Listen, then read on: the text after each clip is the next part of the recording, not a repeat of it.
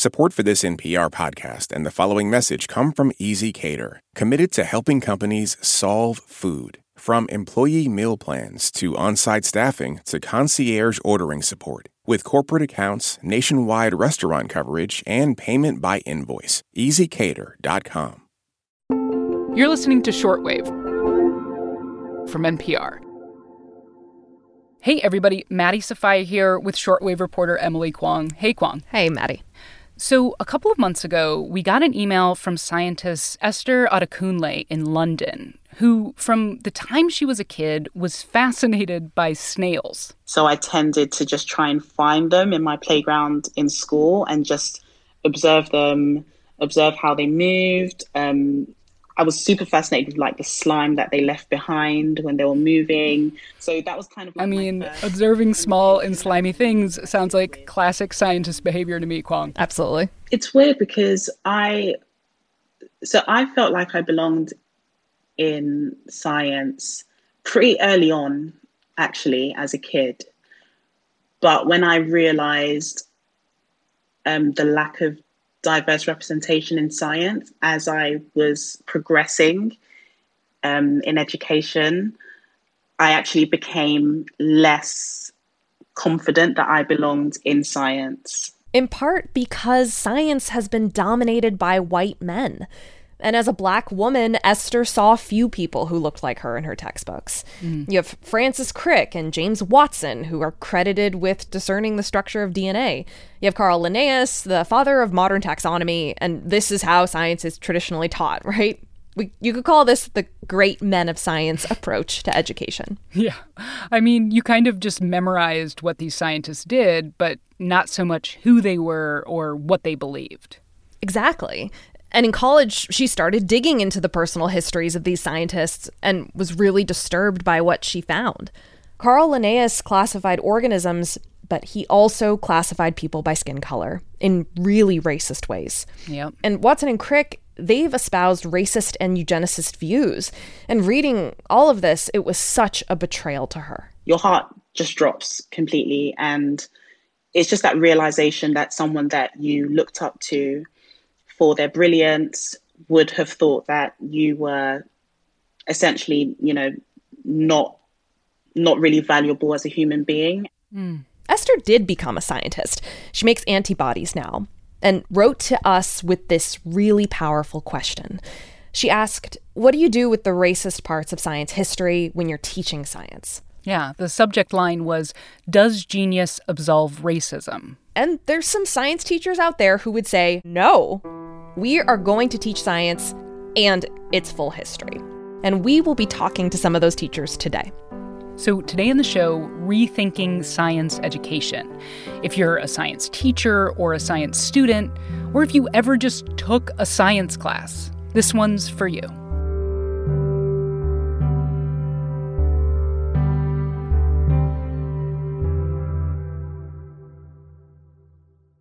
This message comes from NPR sponsor Samsung Galaxy. Break down language barriers with Live Translate on the all new Galaxy S24 Ultra. Powered by Galaxy AI, Live Translate gives you real time translations on calls so you can speak freely with someone in another language. Translate calls just like that with Live Translate on the new Galaxy S24 Ultra. Samsung account login required. Must make calls using Samsung phone app. Live Translate must be enabled and languages preset.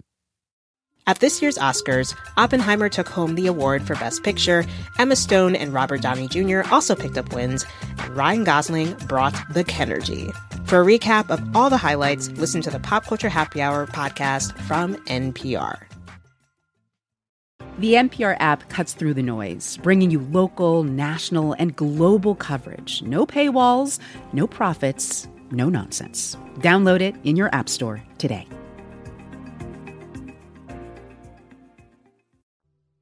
All right, today on the show, we're unspooling what's not working in science education around representation and racism, mm-hmm. and how to teach science in a more inclusive way. An idea from listener and scientist Esther Adekunle. Yes. So, thanks to Esther, we went looking for K through 12 teachers teaching at the intersection of science and racial justice at all grade levels. And I want to start with Letimicia Fears. She's a postdoctoral fellow in the Collaborative for STEM Education and Outreach at Vanderbilt. Okay. She's a black scientist helping out in science classrooms in Tennessee. And among fifth graders at this one particular school, she is a total rock star. She'll walk into a classroom and they'll be like, Miss Fears is here, Dr. Fears. Ah. yeah, it's me. It's me, everyone. You know, no autographs today. we lit up each other's world. I would say that. Letimicia drops into fifth, seventh, and eighth grade science classrooms like a real life Miss Frizzle. Okay, I'm not kidding you. She wheels this cart between classes, clattering with beakers and different, very interesting looking chemicals. And mm-hmm. students, they're so intrigued. They run up to her and are like, Are you coming to my class? Where are you going? You know, just all that stuff. And then when she's in the classroom, Letimicia doesn't just help them run experiments, she'll also delve into the ethics of designing an experiment. Okay. She'll talk about how wrong the Tuskegee study was, mm-hmm. which is when scientists studied syphilis in black men and withheld treatment. So she's like introducing bioethics to kids as an important part of the curriculum. Yep. Scientists are presented as very human, herself included, and her students can totally handle these conversations we see what's happening with this generation with them protesting. They're speaking out and they're not having it. They're not they're not uh, going to allow us to continue to destroy the earth. And her point is that if science teachers can tap into that compassion and that curiosity and show the way that scientists have messed up kids might take up an interest in science. I love it. And if we can't do that then we are going to lose them. And i think it's hard for minority kids they already don't see themselves as the teacher or the person that's doing the science. So that already kind of puts up a block of, well, that's just what the old white men with the crazy hair do. and so another thing Letimicia does is name drop scientists of color as often as possible. She'll talk about astrophysicist Jedidah Isler, medical physicist Hadiyah-Nicole Green, astronauts Joseph Acaba and Jeanette Epps. She designed a paper rocket lesson around them, and this helps kids develop a mental picture of a career in STEM beyond a doctor or a dentist. This is so cool because it's not just about teaching science history, right? It's also helping right. students see themselves as scientists. And for Gretchen Craig Turner, um, the next teacher I want to introduce you to, okay. this level of engagement becomes even more important as students get older and start to, you know, get into their teenage years and develop their own opinions their own opinions about science? Yeah, you know, to be critical of it. Oh yeah, that was not in my K through 12 science education. Hers either. I don't remember a lot of writing or um, opinions being a part of science. In fact, it was very much, uh, I believe, taught that opinions didn't belong in science, right? That it was supposed to be a right answer. Gretchen teaches at Burlington Edison High School in Washington State. She is white. She wanted her classroom to be as inclusive as possible and to reflect the diversity of the student body. And in her first year of teaching a biotech class, this was back in 2010, an English teacher gave her a copy of the book The Immortal Life of Henrietta Lacks and was like, You should teach this oh, to your students. Oh, yeah. So the, the history of the HeLa cell line. Yep. So, Henrietta Lacks cancer cells were used for years by scientists without her family's knowledge, mm-hmm. cells that generated one of the most important cell lines in medical research. Her case raises so many questions about patients' rights. Yeah, questions raised in this book. So, Gretchen got a bunch of hardcover books for her class. And we read it. And it shaped how I teach in just tremendous ways because the students responded to it uh, so strongly. You know, they were excited. Um, maybe not at first. You know, I still get a lot of Turner. This isn't an English class, right? But but they got into it. So into it. It is a six week unit. It's a book in a science class. Mm-hmm. Um, students do cell labs while they're reading, and they journal too. Okay, so they're jotting down notes on different themes like medical apartheid, informed consent, lab science, and at the end, they write a big paper. And also, oftentimes in class, there will be students who whose own families have experienced medical apartheid and the effects of that. And I think some of the students can see themselves in the story of the Lacks family. The conversations become really personal and probing. Not, you know, necessarily what you'd expect in a science class. But exactly what Gretchen is hoping for. Well, I think what, you know, many young people ultimately want from their teachers is to be seen and to be heard. And so if the science curriculum, uh, if they feel seen and heard through that curriculum, they're more invested. So when her students learn about genetic testing, Gretchen includes a film about the Innocence Project. Mm. They're a group that uses DNA testing to exonerate those who have been wrongfully imprisoned. And Gretchen has her students write poetry and songs as kind of odes to those wrongfully convicted. My blood, my skin, my hair all held the key to my freedom. DNA, my eyes glazed over, desperate for relief, with a pain I now understood. My hand reaches for his. You know, I don't know how often you're around teenagers, um, but they. teenagers have this just tremendous sense of justice and what is right, you know? And so those conversations are often very passionate for students, um, but it's also the world that they live in. Wow. I mean, Kwong, there's so many things in here that are so powerful. And and I know there's a lot of science teachers who listen to shortwave who might want to incorporate racial justice and history into their teaching too. I mean, where do they look?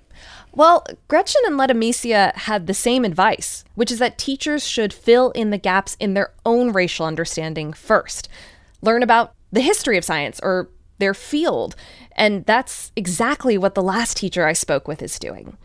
Viji Sathy is a college professor at University of North Carolina at Chapel Hill, and looking critically at her own field, statistics, has been hard, painful work. You know, honestly, I just feel like I'm I missed something that was really important to learn about my discipline, and I'm I'm a little bit mad at myself for not being curious on my own to figure out the origins of things. And she has been startled to realize the full extent to which modern statistics draws upon the work of eugenicists, like Francis Galton, Karl Pearson, Ronald Fisher. Some of the most foundational tools in STEM, like the normal distribution curve, were applied to support their racist and eugenicist theories, tools that we use today. But we don't really stop to think about the people who created them and why they created them. So Viji is trying to stop to teach herself where these came from, but to not rush the process with some slapdash curriculum. She wants to incorporate these historical elements into her classes with care. I want to give it the space it deserves in a course and not not to feel like this awkward add-on um, that people can optionally engage in. In a way that centers the students. Viji, mm-hmm. like all the teachers I spoke with, designs her classes by asking herself, who is being left behind with this material? And how can I bring them along? That's what can be gained from an inclusive and anti racist science education. I think all of us in our minds have been in or have heard of a course where the professor says, look to the left, look to the right, one of you won't be here at the end of this time, or, you know, something horrible that should not ever be uttered in a classroom. I say, look to your left, look to your right. Like, I want you all to stay. I want you all to love my field as much as I love my field because there's so many interesting things you could do with it. And we really could use your wonderful mind in our discipline. We could use your perspective and, and the things that you bring. So basically, to change science, we have to change how we teach science. Yeah. To fix the lab, you gotta fix the classroom.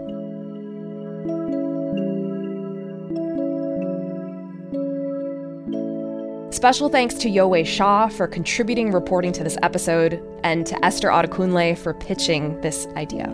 This episode was produced by Rebecca Ramirez, fact checked by Ariela Zebede, and edited by Viet Le. We're back tomorrow with more shortwave from NPR.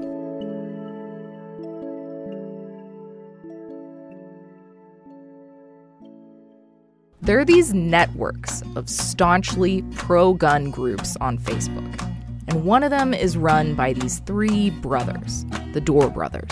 But it turns out they don't just do guns. The Dorr family name has been attached to other causes. Their goal is to eliminate public education and to replace it with Christian schooling. The Roots of the Dorr Family on the No Compromise podcast from NPR. This message comes from NPR sponsor ShipBob. Brands partner with ShipBob to scale from zero to a multi-million dollar company. Need global fulfillment centers and real-time inventory data? Get a free quote at shipbob.com. ShipBob. Do you want in on a secret? Like why your favorite pop star is so popular? Or why a makeup fad is suddenly sweeping your feed? It's that none of these things happen by accident. On the It's Been a Minute podcast, I don't just tell you what's trending, I dig deeper to find out why. Join me, Brittany Luce, on It's Been a Minute from NPR.